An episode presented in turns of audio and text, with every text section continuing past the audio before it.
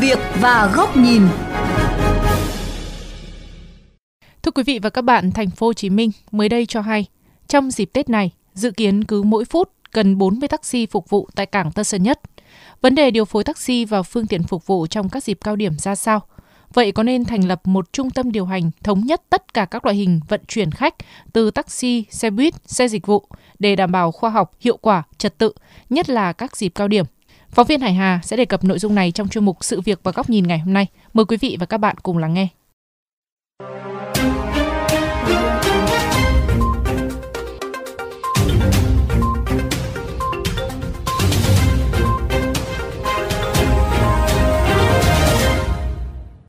Chỉ còn vài ngày nữa là đến kỳ nghỉ lễ Tết Dương lịch, nhưng theo anh Nguyễn Việt Hưng, tài xế lái taxi sân bay, năm nay tình hình giao thông ở các sảnh sân bay của cảng hàng không quốc tế Nội Bài không xuất hiện ùn tắc như năm ngoái. Hiện tại mới đang bị ùn cục bộ vào một số khung giờ cao điểm ở nhà ga nội địa, còn khu vực nhà ga quốc tế vẫn khá thông thoáng. Cái cổng mà mình trải phách đi vào thành phố Hồ Chí Minh ấy vào giờ cao điểm của rất nhiều cái lực lượng mà điều phối giao thông ở sân bay họ làm rất chi là ok. Thế chỉ có điều là cái điểm trả phí mà họ mà làm được như cái thu phí tự động ấy thì tốt hơn thì nó sẽ không bị ùn tắc như bây giờ để hạn chế tình trạng ùn tắc tại cảng hàng không vào dịp Tết Nguyên đán, cảng hàng không quốc tế Nội Bài đã tăng cường lực lượng an ninh, điều tiết phương tiện, giải tỏa ách tắc giao thông, phối hợp với đồn công an sân bay quốc tế Nội Bài, đội thanh tra giao thông vận tải huyện Sóc Sơn và đội cảnh sát giao thông số 15 tăng cường công tác tuần tra kiểm soát trên trục đường Võ Nguyên Giáp, xử lý nghiêm các trường hợp phương tiện dừng đỗ sai quy định. Bà Nguyễn Thị Kim Ngân, Phó Giám đốc Cảng Hàng không Quốc tế Nội Bài, chia sẻ về kế hoạch nhằm hạn chế ùn tắc giao thông dịp lễ cảng cũng đã triển khai khai thác bổ sung thêm hai làn thu phí để kịp đáp ứng phục vụ cao điểm, đồng thời là bảo đảm là các phương tiện thoát ly nhanh. Trong các ngày cao điểm thì chúng tôi cũng mở tất cả các cửa, soát vé làn ra, bố trí tăng cường lực lượng an ninh điều tiết phương tiện, giải tỏa ùn tắc giao thông, hỗ trợ lực lượng an ninh hàng không phân luồng, điều tiết giao thông nhằm hạn chế tình trạng ùn ứ, làm ảnh hưởng đến hoạt động khai thác hành khách tại cảng. Từ ngày 5 tháng 1 đến ngày 6 tháng 2 năm 2023, dự kiến có khoảng 120.000 hành khách đi đến sân bay Tân Sơn Nhất mỗi ngày. Theo phương án khai thác dịp Tết, càng thực hiện việc điều phối luồng tuyến sảnh A, sảnh B, phân luồng hành khách tại ga đến quốc nội, tăng diện tích cho hành khách ngồi chờ. Ngoài ra, cảng cũng đã đề nghị các đơn vị vận tải tăng 20% số lượt vận chuyển so với hiện nay, đồng thời áp dụng thử nghiệm phương án lưu thông của xe Cobus trên đường công vụ.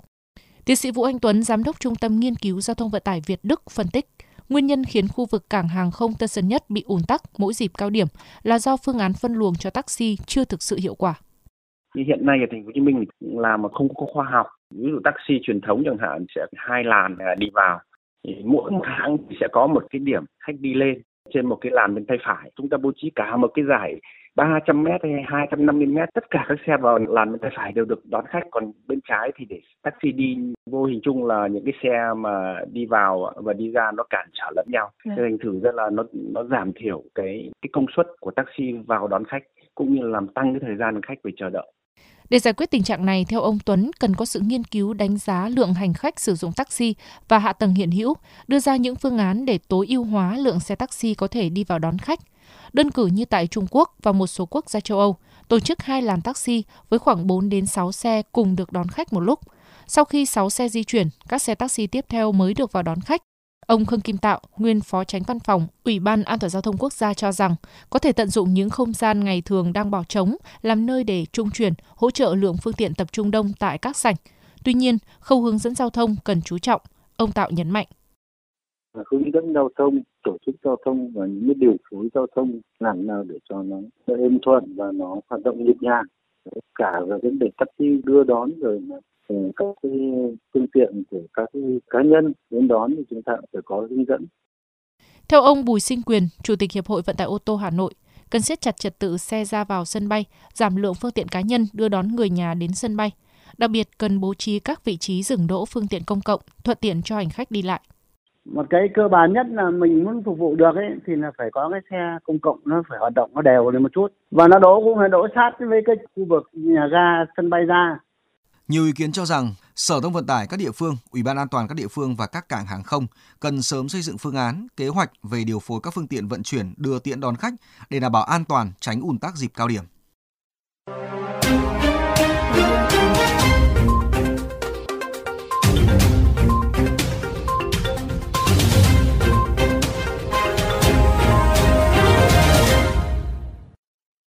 Thưa quý vị và các bạn, nhu cầu đi lại bằng đường hàng không tăng cao vào dịp lễ, Tết đã thành quy luật, nhưng tình trạng ùn tắc giao thông tại một số cảng hàng không tại đô thị lớn vẫn đang xảy ra.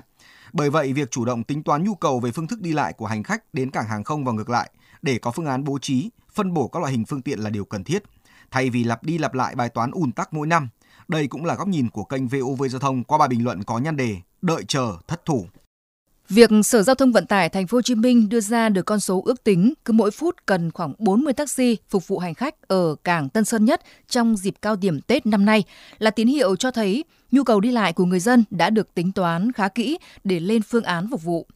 Trước đó, một doanh nghiệp vận tải khách cũng từng đề xuất mở 17 tuyến buýt kết nối từ sân bay Tân Sơn Nhất tới 17 khu vực trong thành phố với hàng trăm xe mỗi ngày, từ 16 chỗ đến 45 chỗ.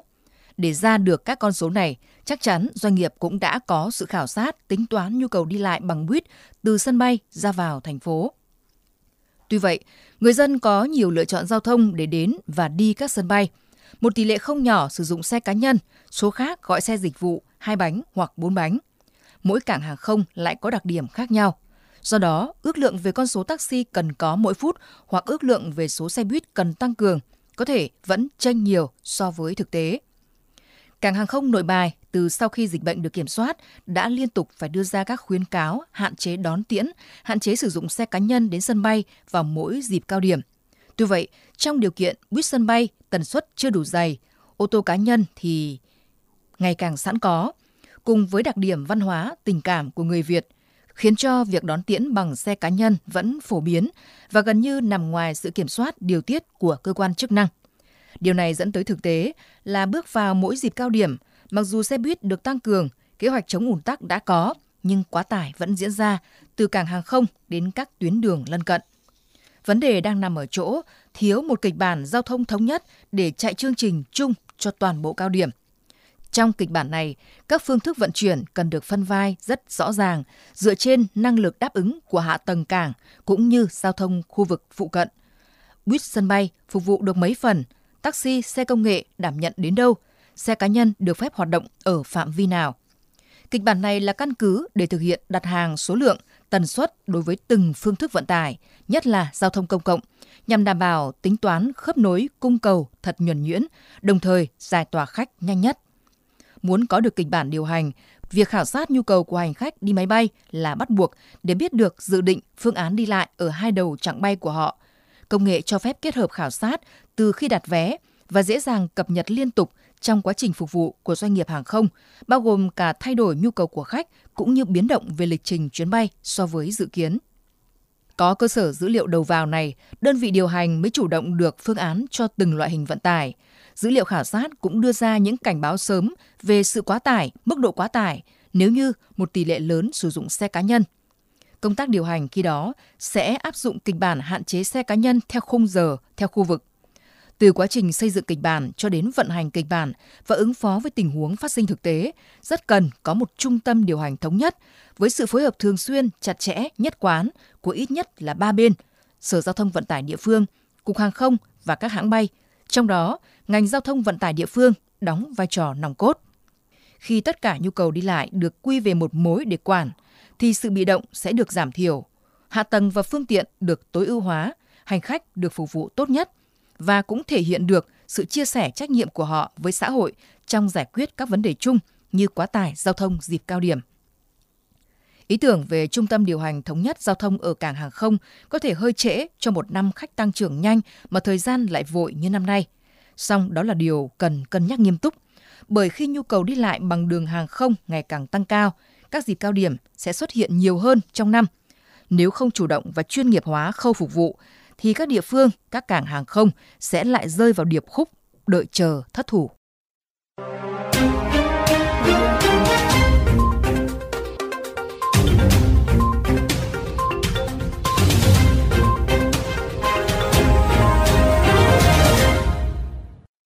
Đến đây, chuyên mục sự việc và góc nhìn với chủ đề giảm ùn tắc tại khu vực sân bay dịp cuối năm có nên thành lập trung tâm điều hành vận chuyển hành khách cũng xin được khép lại. Quý vị và các bạn có thể xem lại nội dung này trên vovgiao thông.vn, nghe qua ứng dụng Spotify, Apple Podcast trên iOS hoặc Google Podcast trên hệ điều hành Android. Cảm ơn quý vị và các bạn đã chú ý lắng nghe.